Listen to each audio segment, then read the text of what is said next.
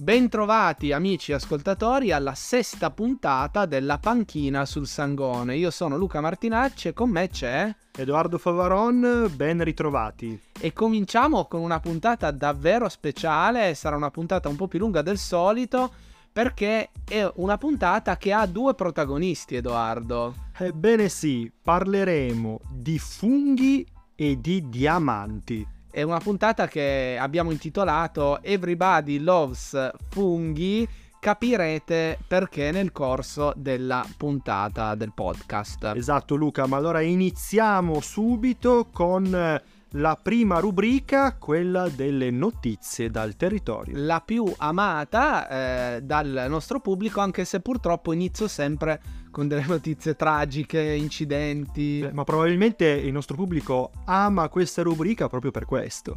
E infatti continuiamo questa tradizione con un, un piccolo incidente. Dai, questa volta non si sono rotti i femori, non sono esplose ginocchia, non sono apparsi fantasmi. Però per rimanere appunto nel tema di questa puntata parleremo, Luca, di funghi e di funghi velenosi. E di veleni, esatto, funghi velenosi. Infatti, ehm, è, che cosa è successo? Che eh, una coppia eh, di giavenesi, di locali, è andata a portare alla micologa, eh, che per fortuna eh, dà questo servizio di controllo dei funghi ehm, gratuitamente a, a Giaveno, con un cestino pieno di deliziosi funghi ehm, che speravano di, di, di mangiare, di gustarsi in diverse ricette.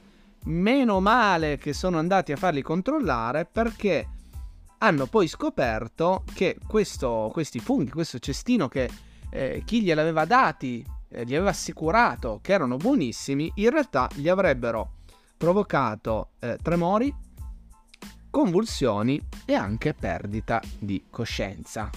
Per fortuna anche in questo caso una storia a lieto fine, quindi mi raccomando un appello a tutti i nostri ascoltatori eh, che magari vanno a raccogliere funghi, fate attenzione, non date nulla per scontato e avvaletevi appunto di questo servizio eh, che offrono i micologhi eh, perché è molto importante. E eh, soprattutto se volete comprare dei funghi, comprateli da persone di fiducia o dai rivenditori autorizzati che potete trovare eh, in piazza Molines a Giaveno. Bene Luca, prossima notizia, continuiamo a parlare sempre di funghi. Eh, per eh, così lanciare eh, e raccontare un nuovo progetto eh, che nasce proprio in questi giorni a Giaveno, eh, un progetto chiamato Giaveno e la Val Sangone Presidio Mondiale del Fungo Porcino. È un nuovo progetto che è stato così ideato da Enrico Maria Rosso e che eh, si basa su eh, un assunto di base, per cui eh, il fungo porcino sta a Giaveno come il tartufo sta ad Alba. Ah però. Quindi un progetto proprio finalizzato alla valorizzazione eh, su più livelli, quindi da un punto di vista ovviamente gastronomico, ma anche culturale e anche commerciale e imprenditoriale, eh, per far conoscere a livello appunto internazionale il prodotto tipico di Giaveno, appunto il fungo porcino. Quindi eh, un progetto che prevede il coinvolgimento di eh, anche di grandi artisti del territorio come Antonio Nunziante e, ehm, e anche alcune delle principali eh, imprese, eh, aziende eh, legate appunto alla, alla, gastronomia anche a livello commerciale nazionale. Quindi insomma speriamo che questo progetto possa ehm, amplificare ancora di più ehm, la eco legata appunto al fungo porcino, a Giaveno e alla nostra Valsangone.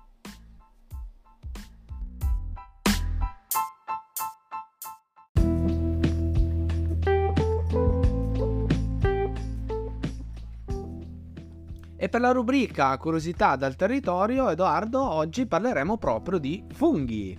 Sì Luca, ehm, andiamo a ritroso nei secoli eh, per fare un po' di storia legata appunto al fungo di Giaveno. E fin dove dobbiamo tornare indietro nel tempo per arrivare alle prime testimonianze che riguardano il fungo di Giaveno? Beh, dobbiamo partire niente meno che dal 1659 e lo facciamo parlando di un illustre personaggio eh, che proprio in quell'anno venne a Giaveno e fu ospite in villeggiatura eh, nel palazzo abbaziale, l'antico castello di Giaveno. E stiamo parlando eh, della Madama Reale, cioè Maria Giovanna Battista di Savoia-Nemur. Addirittura. Che, eh sì, la moglie del duca Carlo Emanuele II, eh, che appunto durante il periodo di villeggiatura eh, a Giaveno eh, pagò mezza doppia di Spagna, valuta dell'epoca. Quanto valeva mezza doppia di Spagna Eh, so, euro? Bisogna vedere se su, Su Google, sì. si può fare- Ascoltatori, amici ascoltatori, diteci quanto vale oggi una mezza doppia di Spagna, vi prego. Quante micche possiamo comprare? e con quella valuta, cioè mezza doppia di Spagna, eh, la nostra Madama Reale eh, acquistò proprio dei funghi porcini di Giaveno eh, che vennero acquistati da questa giovane contadina in occasione eh, di un banchetto dedicato proprio a Madama Reale a Giaveno. E quindi questa è la prima testimonianza eh, in cui nei documenti storici si parla del fungo porcino di Giaveno, che quindi ha insomma subito un'origine storicamente molto importante. Eh, ci sono dei documenti che lo citano, subito appunto diventa una cosa mica da ridere, importante come. Certo, quindi da questa eh, tradizione, importante tradizione storica, poi eh, il fungo di Giaveno eh, nei secoli acquisisce sempre maggiore eh, importanza, al punto che già nell'Ottocento a Giaveno si teneva un mercato dei funghi regolare, a cadenza eh, insomma, periodica, e, e anche di questo abbiamo una testimonianza perché nel 1892 eh, l'allora sindaco Fasella ehm, fece una delibera con cui andava a spostare eh, il mercato dei funghi dal Pasquet a Via della Breccia, che era l'antico nome dell'attuale Via Marchini. Quindi eh, il mercato del fungo si sposta eh, in una posizione un pochino più centrale per poi eh, arrivare nella posizione in cui è ancora oggi, cioè Piazza Molines, eh, poi appunto nel corso del del Novecento.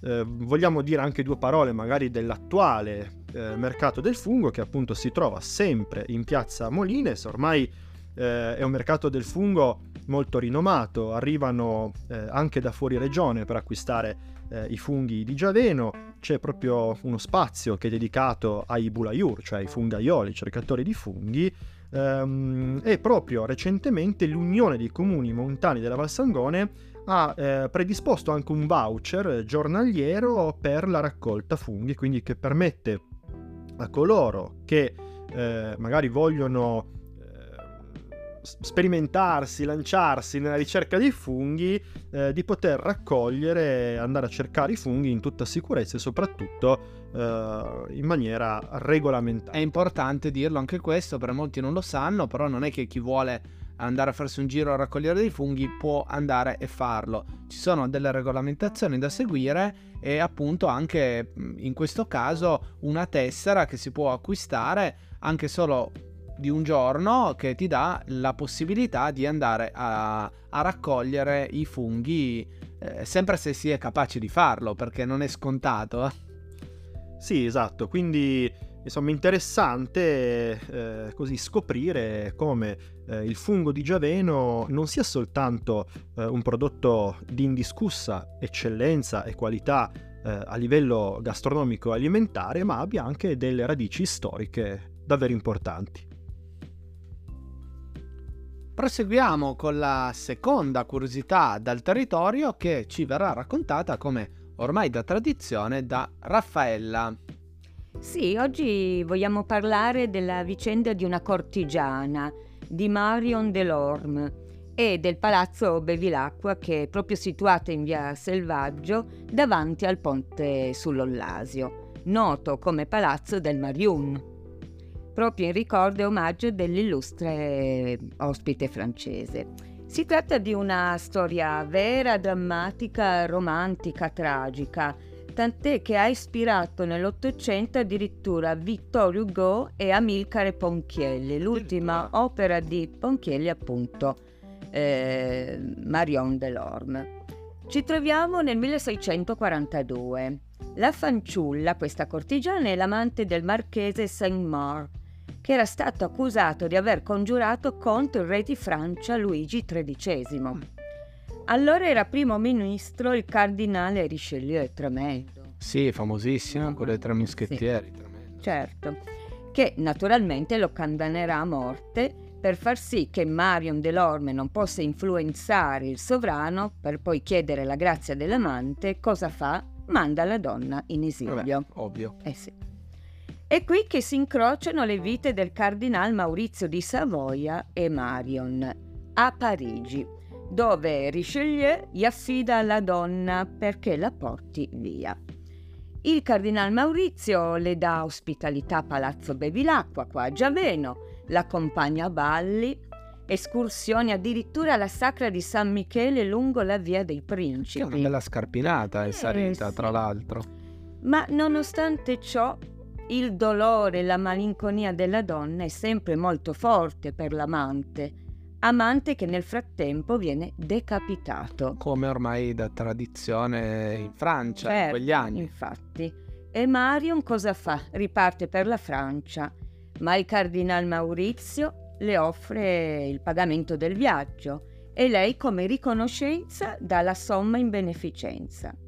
È una storia che si tramanda ormai anche fino ai nostri giorni, ancora adesso. È incredibile come le vicende mondiali eh, riescano comunque in qualche modo a intrecciarsi con le vac- vicende locali di una piccola valle come la Val Sangone e addirittura di un paesello all'epoca come, come Giaveno.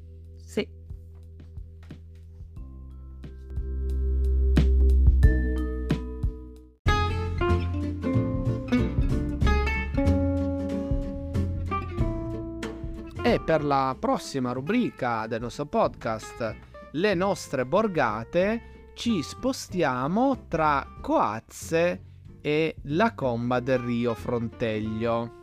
Sì, precisamente al Colletto. Colletto che è appunto una zona ricca di prati che vanno poi a perdersi nei boschi fino ad arrivare a una fontana che oltre a dare acqua fresca e limpida propone due panorami opposti. Infatti ad est con la cumba del Fronteio e a ovest eh, abbiamo una vera e propria corona di montagne con maestose vette. Il colletto purtroppo è anche legato a un tragico fatto che risale al 23 settembre del 1943 Infatti, dopo la caduta del fascismo, i nazisti occuparono l'Italia per cercare di sedare la resistenza partigiana, con tanto di rastrellamenti, e proprio al colletto ci fu la loro prima vittima in Valsangone. Maurizio Guglielmino, infatti, che veniva ucciso senza un vero e proprio motivo sulla soglia della sua baita. Infatti era stato praticamente accusato di aver compiuto dei gesti d'intesa a dei partigiani. Che... Quindi di aver aiutato i partigiani. Sì, ma la cosa incredibile sembra proprio che invece non ci fosse nessuno lì cioè, presente. Non c'erano i partigiani, quindi no. chi poteva aiutare? Infatti è stato un pretesto. E questa baita poi è diventata la chiesa del luogo dedicata a San Bartolomeo.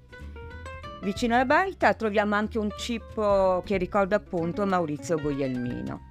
Tra le altre cose, anche poco dopo al forno una ragazza di 18 anni, Evelina Storero, viene uccisa perché si mette a correre per paura della presenza dei militari ed essendo sorda non può sentire l'ordine di fermarsi e così viene uccisa brutalmente.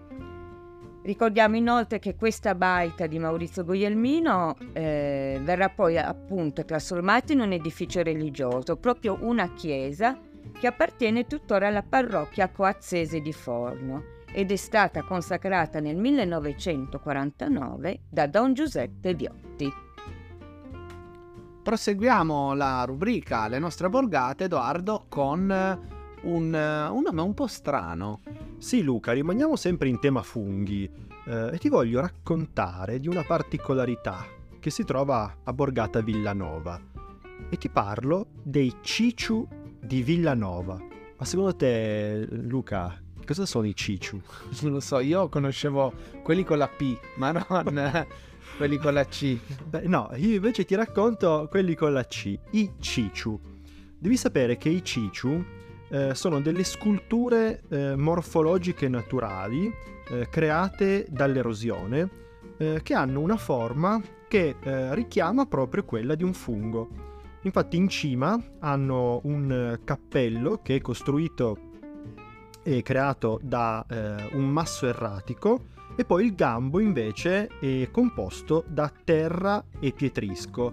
Questa strana combinazione rende queste, ehm, appunto, queste sculture, questi cicciu. proprio dei funghi di pietra. E pensa che ce ne sono ben 5 lungo il ehm, Sentiero del Selvaggio, questo sentiero che è stato recentemente riqualificato, che parte proprio eh, nei pressi del Santuario del Selvaggio eh, e appunto una delle particolarità di questo sentiero sono proprio i ciciu eh, che insomma invito e invitiamo i nostri eh, ascoltatori a scoprire lungo il sentiero a Borgata Villanova. Quindi scoprite i ciciu scoprite i ciciu e poi magari mandateci le foto Bravo. dei ciciu. Mandateci un selfie vicino al ciciu, pubblicheremo i più belli.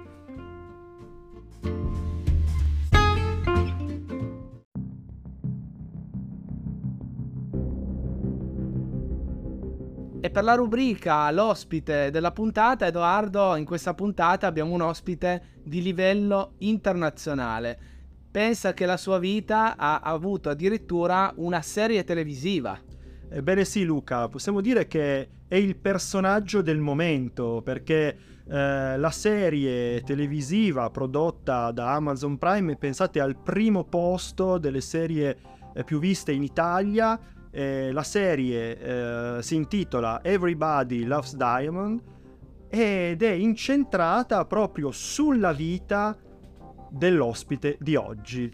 Leonardo Notarbartolo, che salutiamo, buongiorno. Buongiorno a voi. E chiediamo di presentarsi, di raccontare brevemente la sua vicenda per chi ancora non lo conoscesse. Però Luca, prima di, di lasciare la parola al Sì. nostro ospite, dobbiamo spiegare perché Leonardo Notarbartolo è qui ospite del nostro podcast La panchina sul Sangone. Eh, perché la sua vita è in Val Sangone, in particolare a Giaveno. Esatto. Benissimo, benissimo. Allora, Leonardo, ci, ci racconti la tua storia e eh, insomma ti hanno definito in tutti i modi, ti hanno definito eh, il Lupin moderno, il, Rubi- il Robin Hood del ventunesimo secolo. Il ladro del secolo, il colpo del secolo. insomma. Beh, certo, ognuno dice la sua e tutto va bene fino a un certo punto, diciamo. E, bene, e logicamente è clamoroso il furto, è clamoroso ciò che è avvenuto e non, non ne vorrei avere tutta questa grande, come dire, Questa fama. questa grande fama, però è arrivata e purtroppo, diciamo così, non doveva succedere che mi prendessero, però mi hanno preso e logicamente tutto il mondo sa che Leonardo Notarbartolo ha commesso questo reato. Con ciò eh, Ci vuoi raccontare di che cosa si tratta appunto per chi non conoscesse la tua, la tua storia? Beh, parte dal lontano 2000. eh. Io logicamente avevo già un'azienda a livello eh, di oreficeria, gioielleria. In, in Italia, qui come a Valenza, tutti sanno che la gioielleria si acquista e si fabbrica in Valenza. Come produttore di oggetti preziosi avevo bisogno anche delle pietre e così ho sempre fatto avanti e indietro da, da Anversa. Anversa è la capitale dei diamanti, logicamente ce ne sono tantissime altre, Tel Aviv, eh, New York, eh, Parigi, Londra, però il centro più fulcro, diciamo più diffuso, il più ricco è Anversa. E io sono capitato là nel 2000 con un lavoro avanti e indietro, poi strada facendo l'appetito viene mangiando. E come dice zio Paperone, l'oro non è tutto, ci sono anche i diamanti. Eh, la- I diamanti li amano, diciamo, soprattutto le donne, ma diciamo che è un commercio in cui la città di Anversa si mantiene, ecco, è una città eh, che vive soprattutto del, del- del lavoro dei diamantai.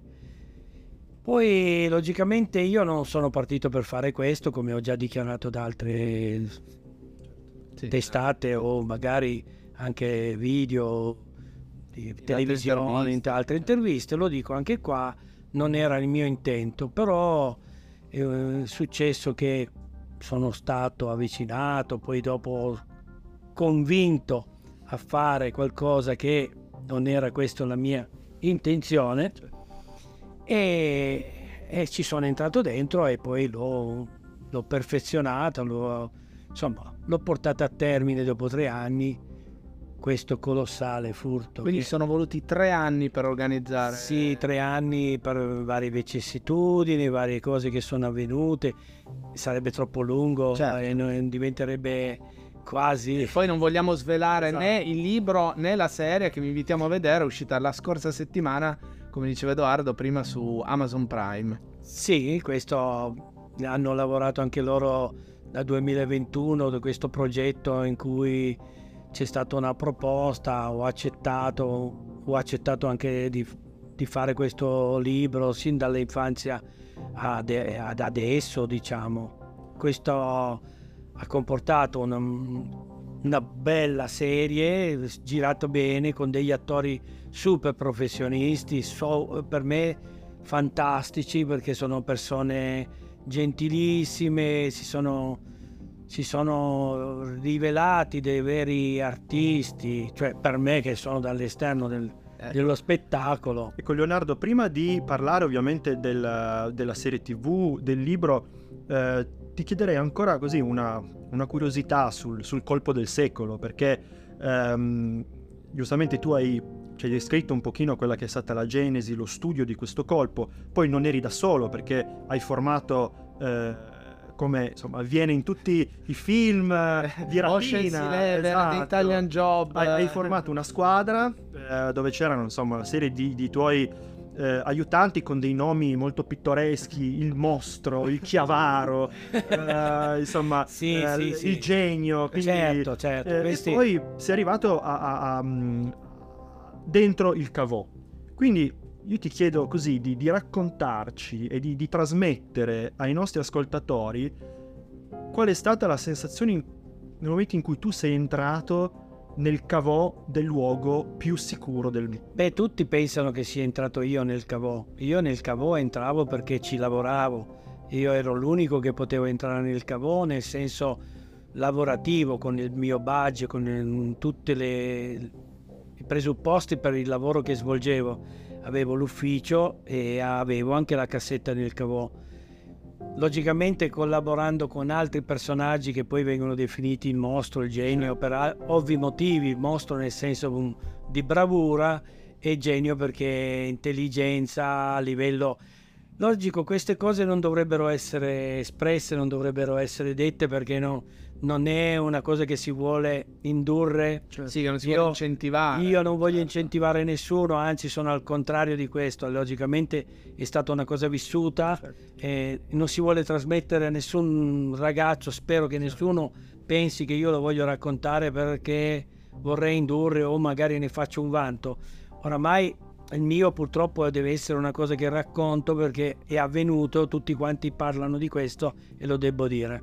Ma lontano da me questo pensiero nei Vabbè, confronti dei ragazzi. che tu eh. racconti comunque la tua Eh. versione No, e che, che oltre questo voglio dire, No, no, io lo sto comunque non venga- puntualizzando certo. proprio per i ragazzi che nessuno prenda Esatto. spunti o prenda queste parole mie come...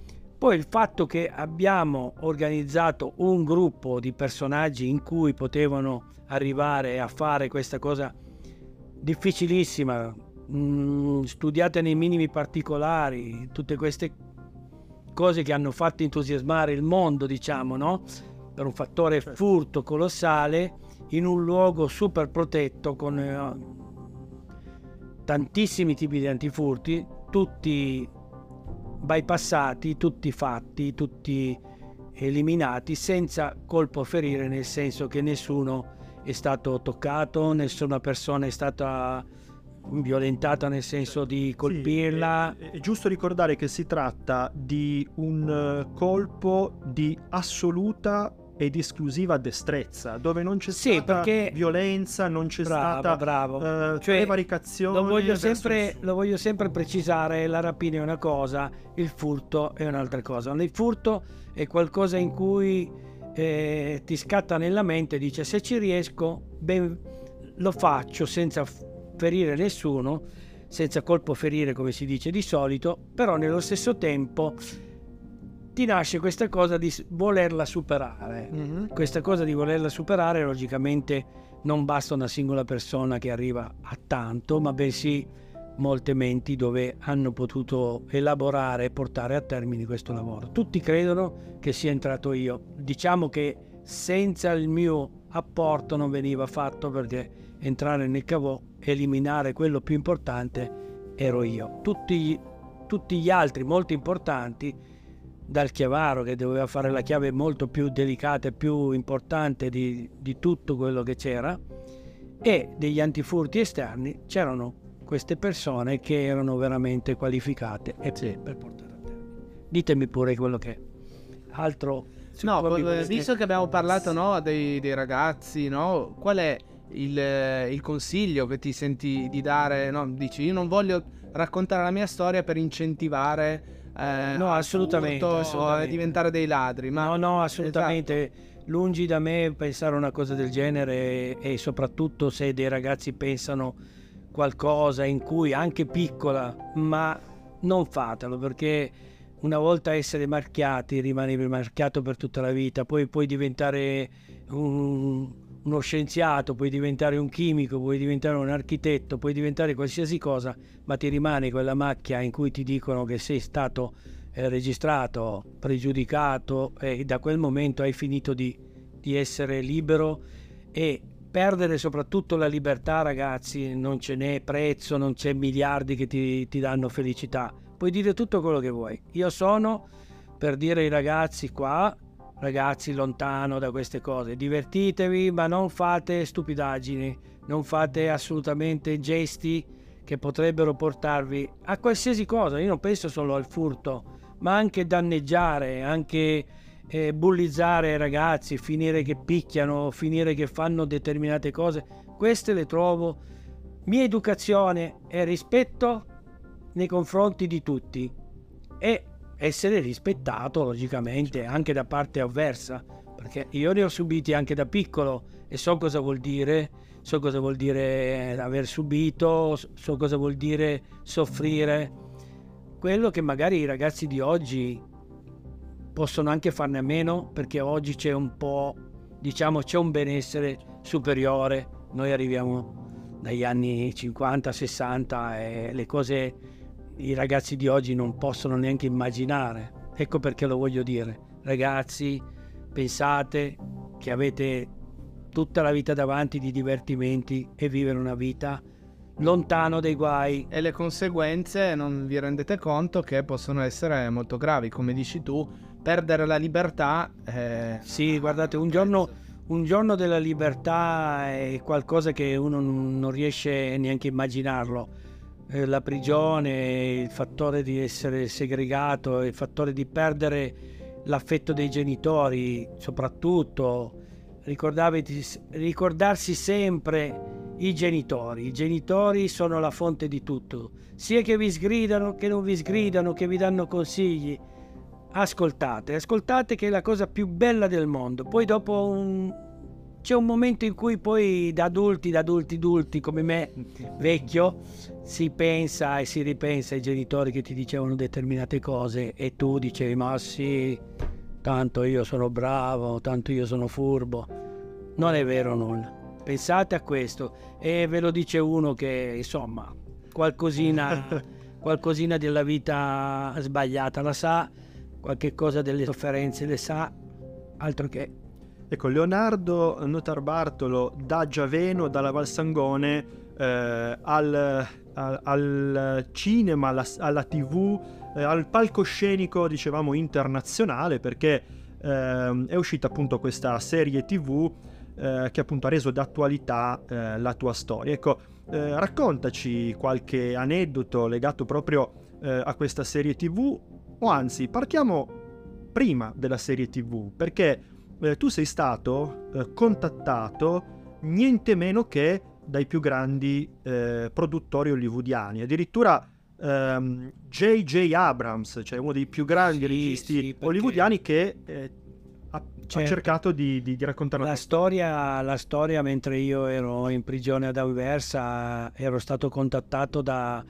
da parecchie case cinematografiche ancora prima di avere una condanna vera e propria, cioè questa, prima di tutto bisognava pensare a questo e poi dopo successivamente prendere una decisione se farlo o non farlo perché sapete eh, raccontare qualcosa non è così semplice è abbastanza doloroso anche perché io ho dei figli certo. e questo scusate ma certo. comporta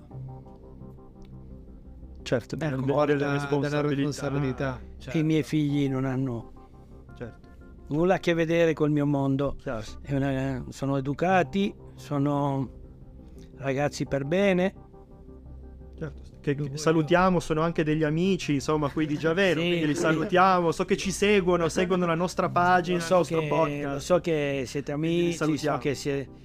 No, voglio dire, i miei figli sono veramente lontano dal mio mondo, ci mancherebbe un'educazione, forse sono stato anche fin troppo severo nei loro confronti, non lo so, sono sempre stato amico, ho giocato con i miei figli, però l'educazione ci tenevo tantissimo e volevo appunto che questa mia famiglia fosse però raccontare ciò che ho combinato loro sono sempre stati all'oscuro per quanto scoprirlo avere già oltre 40 anni non è bellissimo da parte di un papà.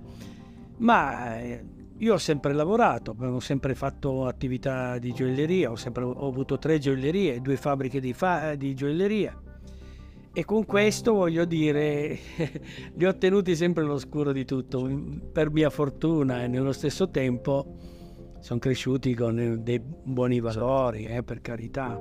JJ Abrams è arrivato attraverso Paramount, Paramount aveva acquistato dal 2008 al 2019 ha tenuto questo contratto in mano mia, ma JJ era sempre impegnato, mi hanno invitato due volte in America a vedere tutta Hollywood, dentro il Paramount, logicamente tutti i vari palazzi, tutte le varie dove hanno girato tantissimi bei film, Il Padrino, o dove hanno girato dei western, o dove hanno girato anche Anna, quella ragazzina che è diventata poi famosissima nei in queste cose dei ragazzi, sei il ballare. Casa Montana. Brava, Anna Montana. Sì, queste qua. Sì, stava molto bello, mi hanno fatto vedere delle cose che rimani esterefatto. Cioè vedere un palazzo che non è altro che 5-6 piani e poi loro con i computer lo fanno diventare un building del 50 sì, piani sì, dove girano le scene del Wall Street, no? Sì, dove tu hai visto dove entra Tom Cruise che ha una porta piccolina dove entra la, l'ex moglie che entra dalla porta giusta perché è più alta di lui 20 cm. Rimani esterrefatto. La magia, la magia del cinema. La magia del cinema. Si rimane incantato perché vedi delle cose.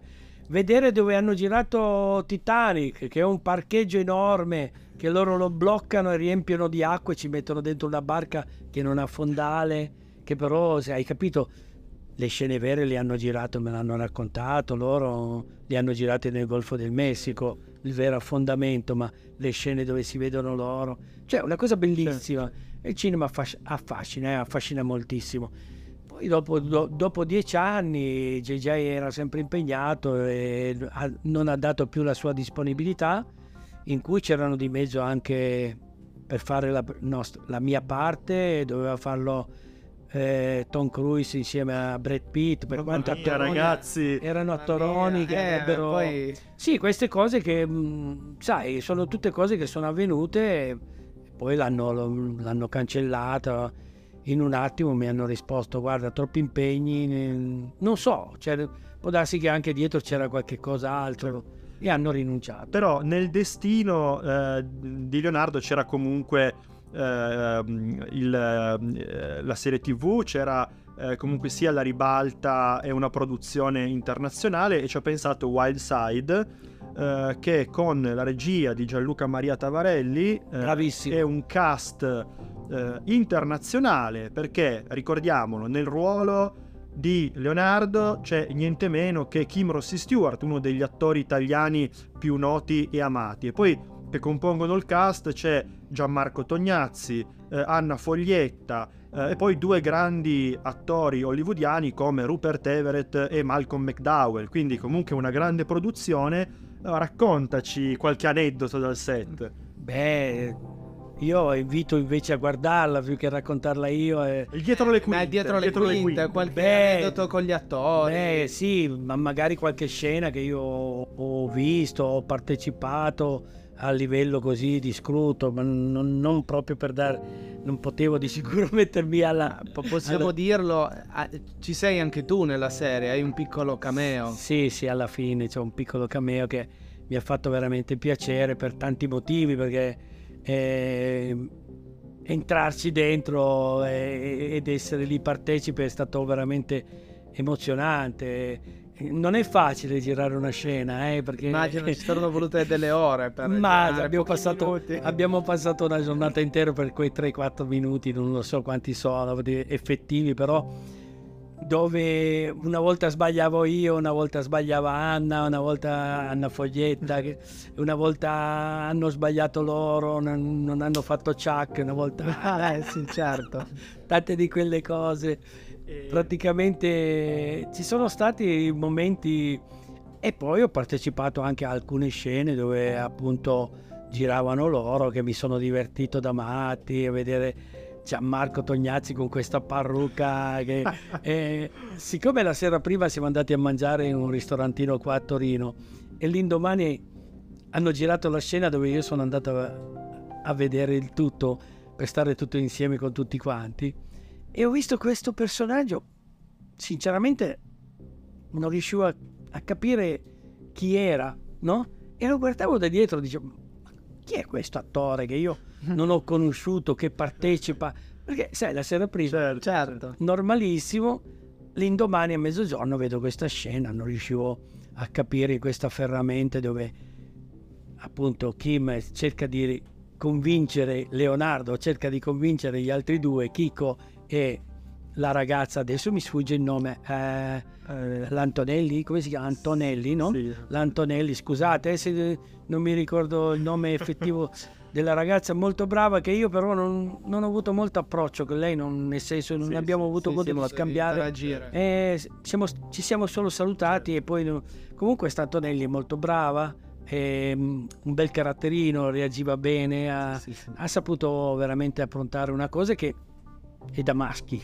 E come- diciamolo e- e Kim Rossi Stewart ehm, Come personaggio è una persona molto riservata, però molto professionale, moltissimo, moltissimo, è proprio eh, la perfezione, ecco.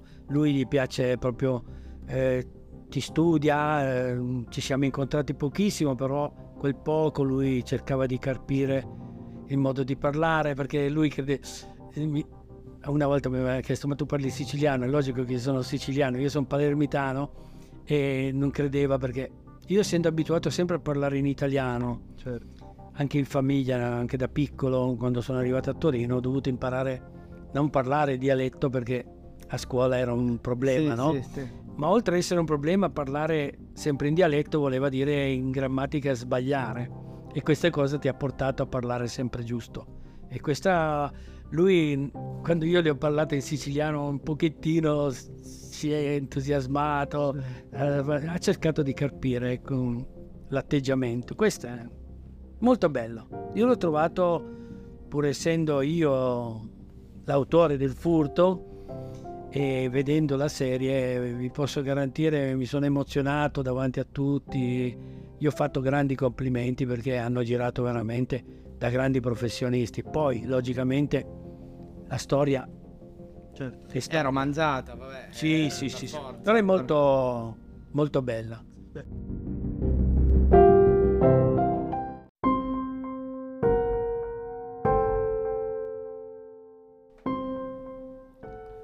Un'ultima domanda, Leonardo. Ho letto eh, questa cosa, volevo da te che sei insomma un esperto di, di pietre preziose, di gioielli. Beh, non esageriamo proprio del tutto, eh. No? Di diamanti? sì, no, voglio dire, eh, nel mio piccolo, diciamo, di quello che ho potuto avere, cioè, logicamente con i negozi ti dovevi informare, dovevi essere mm, preparato certo. su certe cose puoi chiedermi quello che... no, allora io, io ho, le, ho, letto questa cosa e volevo sapere se era vera, nel senso che mentre l'oro, il platino, l'argento sono dei minerali e quindi sono rari in, in natura e quindi il loro sì, prezzo è, è, determinato dal fatto che eh, ce n'è poco e quindi non, non ce ne può essere di più in circolazione. Avevo letto che invece i diamanti potrebbero essercene molti di più in circolazione e quindi il prezzo potrebbe essere molto più basso dei bene, diamanti. Bene, sì, questo eh, sono due cose ben distinte con due paralleli, mm, diciamo, eh, criteri di diffusione e di investimenti. Allora, non è che l'oro eh, ce n'è di meno eh, e viene gestito in una maniera diversa. Allora, intanto tu, tutte le varie produzioni che vengono fatte nel mondo, non solo in Italia come grande gioielleria, oreficeria, noi abbiamo delle elite delle oreficerie, ce le invidiano in tutto il mondo, anche se in tutto il mondo fanno produzione di gioielli o di oreficeria, sono due cose ben distinte. Il diamante viene eh, regolamentato e ha un mercato registrato eh, nel mondo, c'è un rapport che viene gestito dalla De Beers. La De Beers controlla il mercato dei diamanti per far sì che appunto non vengano buttati sul mercato o ne hanno trovati troppo, li regolamentiamo facendo, ottenendo questo prezzo. Okay. Il se viene gettato da un paese, non facciamo nomi, ma per dire un paese che non è tra i, i comunitari della mm-hmm. De Beers che controlla, il prezzo logicamente un prodotto da un carato, parliamo di 20.000 dollari, 24.000 dollari al carato, potrebbe scendere a 6-7.000 dollari al carato, che potrebbe danneggiare non solo gli, gli operatori, ma anche colui che l'ha acquistato come investimento come privato. Ecco perché c'è una reg- regolamentazione dalla parte della De Beers. Diamanti effettivamente ce ne sono, mm-hmm. se ne trovano anche certe quantità perché ci sono miniere e miniere in tutta l'Africa, c'è anche in Australia, ma non sono bellissimi, ce n'è in tutto il mondo diamanti. Meno che l'Italia. Ecco, l'Italia è strana. L'Italia è tagliata fuori. Diciamo che e l'oro altrettanto. L'Italia è uno di quelli che ne, ne fa pochissima produzione, proprio quelle nelle nostre zone, nei, diciamo tra Novara, Biellese, anche qui nei Ivrea, mh, mm, ci sono piccole state, piccole miniere, piccoli filoni mm. che però non merita una produzione. Sì, sì. L'oro mantiene un prezzo anche in base purtroppo a ciò che succede nel mondo. Ok. Quello che succede nel mondo stabilizza anche se buttano per acquistare determinate cose che non voglio neanche nominarle da paesi che ne hanno grande produzione il prezzo dell'oro magari scende un pochettino. Mentre brillante appunto c'è una, un diverso criterio la DBS fa proprio diciamo che cerca di mantenere lo fa per rispetto dei consumatori attenzione non è che fa ne, ha, ne hanno nei, nei, loro depositi della DBS però fanno sì che cercano di cautelare. Il prodotto mantenga un, un certo prezzo. Questo è quello che sa un poveraccio come me che eh, ha studiato qualcosina e c'è stato dentro, Pur, purtroppo adesso sono vent'anni che sono lontano da, dal settore, comunque continuo a seguire in qualche maniera, mi tengo aggiornato. Leonardo, per concludere vogliamo ricordare che eh, in contemporanea con l'uscita della serie TV eh, è stato pubblicato anche eh, un tuo libro, la tua eh, biografia intitolata Rubare l'impossibile. Eh, quindi insomma vi invitiamo eh, a vedere la serie tv, a leggere il libro che tra l'altro è veramente molto piacevole e appassionante. E mh, mm, per concludere io vorrei così lasciarvi eh, e salutarti con una, una frase, una, una, citazione del tuo libro che secondo me ehm, esprime perfettamente eh, l'avventura che Leonardo Notarbartolo ha iniziato ad Anversa eh, il 15 febbraio 2003 e che ancora oggi sta vivendo eh, con questa popolarità mondiale. Superati i sistemi di sicurezza più avanzati al mondo, oltre mezzo miliardo di dollari in diamanti. Così scrivono i giornali più importanti d'Europa ed oltreoceano. La notizia rimbalza in tutto il globo in 24 ore. Sì, la notte del 15 febbraio 2003 ad Anversa sono stato io a derubare il cavò più sorvegliato del pianeta. Se volete potete chiamarlo il colpo del millennio, non mi interessa. Quelle cose che vedete nei film di Hollywood, su Amazon, Netflix, con Brad Pitt o George Clooney, io le ho fatte davvero. Grazie a Leonardo Notarbartolo per essere stato ospite del nostro podcast. Mi ha fatto piacere, mi ha fatto veramente piacere, nello stesso tempo abito in questa cittadina bellissima e spero che rimanga sempre per come era e per come è ancora adesso. Per quello che ho detto per questi ragazzi, spero che ci ascoltino e che apprezzino quello che gli diciamo. E con questo augurio proseguiamo il nostro podcast.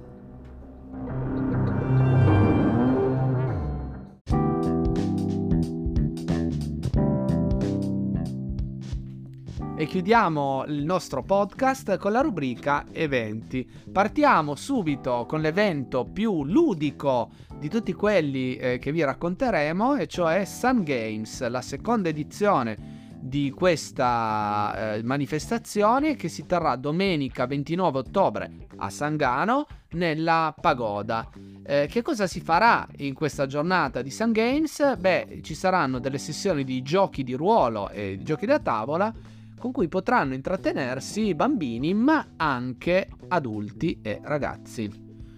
E poi Luca, eh, torniamo nuovamente al protagonista di questa eh, puntata, quello che possiamo definire un po' il diamante della Val Sangone, ovvero ai funghi, perché non possiamo non parlare eh, di fungo in festa. Una, cos'è un, il titolo di 007, una cascata di funghi. Direi che siamo nuovamente in tema con questa puntata.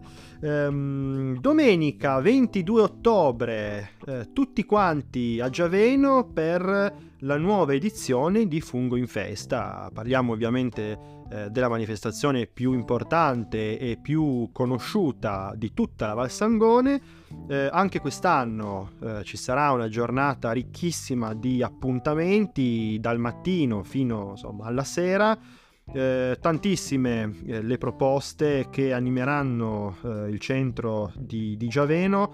Eh, ne, ne, elenchiamo qualcuna, Luca? Vai. Beh, allora, sicuramente dobbiamo partire dal centro, eh, dal cuore pulsante della festa del fungo, quindi da Piazza Molines, dove c'è appunto eh, lo spazio dedicato ai Bulayur do, con il mercato del fungo.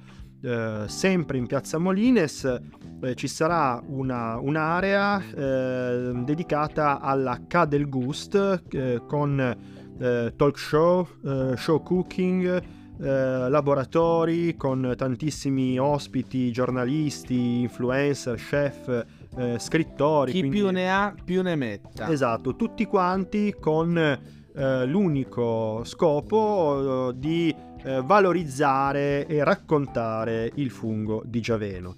Eh, ci saranno poi anche spettacoli musicali sempre in eh, piazza Molines, poi ovviamente eh, l'area food eh, quest'anno con una novità perché torna dopo un po' di anni il palafungo. Eh, la Proloco organizza appunto questo, questo spazio dedicato eh, ha dei menu a base di funghi, eh, quest'anno la location scelta è il CIP, quindi i locali di Spaghettopoli nel cortile della parrocchia San Lorenzo con dei menu eh, appunto a tema funghi. Vi eh, consigliamo di prenotare con anticipo perché sicuramente saranno centinaia e centinaia le persone che eh, andranno a gustare questa specialità Esatto, poi appunto dicevamo eh, intrattenimento per tutte le età, per tutti i gusti, ci sarà il Museo Alessandri aperto eh, tutta la giornata, una mostra micologica molto interessante in piazza eh, Molines eh, e poi una novità, eh, anche una mostra mercato dedicata alla musica chiamata appunto Scambia Musica in eh, Viale Regina Elena. E poi eh, Luca dobbiamo assolutamente parlare eh, di un altro evento eh, culturale eh, che si svolgerà anche durante la giornata di Funghi in Festa e parliamo della decima edizione della Fiera del Libro di Che Gioventù. viene inaugurata proprio oggi. E infatti se ci state ascoltando accorrete, accorrete al tendone della Fiera del Libro perché alle ore 18 c'è proprio l'inaugurazione eh, in cui Bruno Gambarotta presenta tra l'altro eh, il suo libro fuori programma Le mie memorie dalla RAI di Manni Editore. Eh sì Luca, anche quest'anno eh, torna la Fiera del Libro, un appuntamento culturale ormai di tradizione, pensa sono dieci anni eh, che le librerie Panassi eh, con eh, l'editore Susa Libri, la famiglia Panassi che insomma ringraziamo e salutiamo, eh, tornano appunto a Gioveno portando migliaia di libri proprio in piazza e insomma questo eh, è un momento sempre molto apprezzato da, da, dalla popolazione perché eh, è la possibilità di eh, toccare, sfogliare, immergersi in una magica atmosfera dedicata eh, ai libri e tra l'altro facciamolo un po' di autopromozione Luca. Eh vabbè dai facciamola, Facciamo. facciamola. Domenica 22 ottobre alle ore 16 indovinate chi ci sarà a presentare il suo libro 100 improperi e contumeglie proprio al Salone del Libro il sottoscritto Luca Martinacci. Vi aspetto numerosissimi. Quindi, eh, tra l'altro, la giornata clou, Luca, cioè il grande ospite, altro che Bruno Gambarotta. Qui abbiamo Luca Martinacci che il 22, quindi il giorno di Funghi in Festa, motore di punta della Val Sangone non è vero ci saranno anche il giorno precedente in realtà altri autori della Val Sangone tra cui eh, Mauro Minola, Claudio Cantore, Ezio Capello, Marco Motoros, Mario Pavlin e Sergio Vigna che ricordo sono tutti colleghi li salutiamo, li salutiamo. Ecos Edizioni e tanti altri. Vi invitiamo poi a, insomma, a visitare il Salone del Libro per avere tutte le altre informazioni delle altre presentazioni dei libri che saranno quotidiane. Sì, tra l'altro eh, seguite eh, Intervallo Accademico, continuiamo con un po' di, autoprodu- di autopromozione, Luca. eh, Mi quest- fai arrossire, non Eh si beh, vede nel podcast. mi Beh, dai. Luca, bisogna dirlo. Eh, andate a seguire Intervallo Accademico, la pagina eh, Instagram eh, con 150. Eh no, un po' meno, un po' meno, dai. po' meno. quanti follower? Quante migliaia di follower? 130 qualcosa. 130.000 follower, quindi insomma eh, seguitela perché è una pagina davvero valida. Eh, ma a proposito di eh, lanci e di autopromozione, Luca, dobbiamo fare un annuncio speciale per i nostri ascoltatori. Proprio in occasione della Fiera del Libro ci sarà una puntata speciale in diretta del nostro podcast La panchina sul Sangone con ospite speciale proprio Alice Panassi della famiglia Panassi, organizzatrice tra gli altri della, della Fiera del Libro e dove parleremo appunto, indovinate un po', di libri. Quindi seguiteci per questa puntata speciale. E per concludere, Luca, ehm, un- un- un'altra curiosità legata eh, al, nostro, al nostro podcast, perché eh, dobbiamo, qui siamo orgogliosi di dire ai nostri ascoltatori che la panchina sul Sangone è seguita davvero un po' in tutto il mondo. Sì, infatti eh, abbiamo ascoltatori, pensate un po', dall'India, dal Regno Unito, dalla Francia e anche dal Messico. Quindi ringraziamo tutti gli ascoltatori eh, dall'estero che hanno la pazienza, la, la voglia, la curiosità di ascoltare il nostro podcast, ma ringraziamo anche i valsangonesi che ci ascoltano, ci seguono, ci scrivono i messaggi e ci sostengono, tra cui i due Gadan Angirula che ci hanno scritto e per purtroppo non per nostra colpa, ma per insomma disguidi tecnici legati ai social network eh, avevano indovinato la, la, la, risposta alla nostra domanda del podcast precedente e purtroppo non siamo riusciti a citarli. Sì, hanno... Scusiamo, li ringraziamo per certo. la comprensione. Sì, hanno vinto diciamo questo piccolo concorso e quindi complimenti ai due, ga- due Gadana in Girula, tra l'altro a proposito di pagine andate a vedere anche la loro pagina eh, Instagram, veramente molto curata, anche loro si occupano di promozione eh, a livello insomma, turistico, storico, artistico eh, del nostro territorio, quindi sono un po' dei nostri cugini potremmo, potremmo dire. Ma scusa Luca, ehm, per chi ci ascolta da questi paesi che ci hai detto prima, dobbiamo cambiare il nome? The Bench on the River Sangon. On the Sangon River. the Sangon River. Potrebbe essere un'idea, potremmo fare la pagina internazionale, chi lo sa. Chiudiamo la puntata, ringraziamo di nuovo tutti quanti. Alla prossima puntata speciale ehm, che uscirà nei prossimi giorni dalla Fiera del Libro di Giaveno. Invece, per la prossima puntata regolare, eh, quindicinale della panchina sul, sul Sangone, vi aspettiamo il 2 di novembre. Ciao!